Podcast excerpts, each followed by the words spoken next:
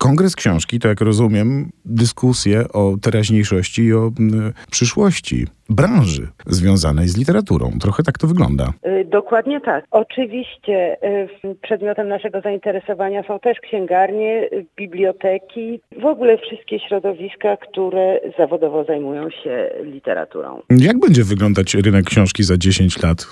To jedno ze spotkań. O tym, o właśnie dowiemy się we czwartek o godzinie 16, ponieważ w programie przewidujemy dyskusję na ten temat trójki wydawców, a mianowicie Przemka Dębowskiego z charakteru Magdy Budzińskiej z Czarnego i Pawła Goźnińskiego z Agory. Poprowadzi ją e, Wojciech Orliński i mam nadzieję, że dowiemy się, jak wydawcy wyobrażają sobie przyszły rynek, zwłaszcza w kontekście problemów no, prozaicznych, aczkolwiek niesłychanie dotkliwych, to znaczy problemów związanych z, ze zdobyciem papieru, z rosnącymi cenami, z y, kurczącymi się portfelami czytelników, więc y, potencjalnych nabywców książek. Do tego dochodzą zmiany klimatyczne, wojna w Ukrainie i cały szeroki kontekst, który sprawia, że życie i funkcjonowanie wydawców y, z całą pewnością się zmieni. Tych wątków rzeczywiście w czasie dyskusji w ramach Kongresu Książki jest wiele, ale rozumiem, że to nie jest taka mm, część spotkań, gdzie wydawcy, tłumacze, autorzy taplają się we własnym sosie, bo część z tych spotkań jest otwarta dla widowni i to ważne, że to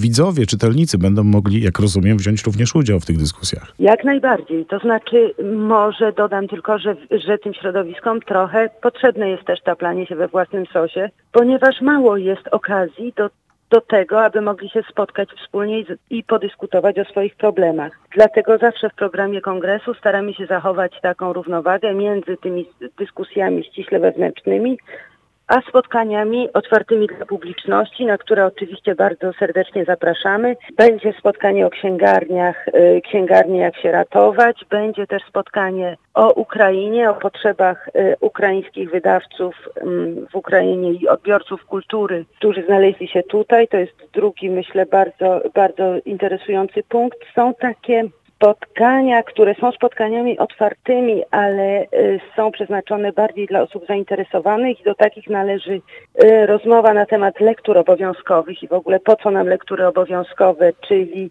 y, czyli sensowności narzucania, mm, narzucania czytania książek w szkole, czyli jak i tego, jak zrobić, żeby młodzież dzieci wręcz czytały, nie, nie będąc do tego zmuszane. I o tym wszystkim dowiemy się na kongresie książki, który w ramach Festiwalu Konrada i w ramach targów książki do niedzieli.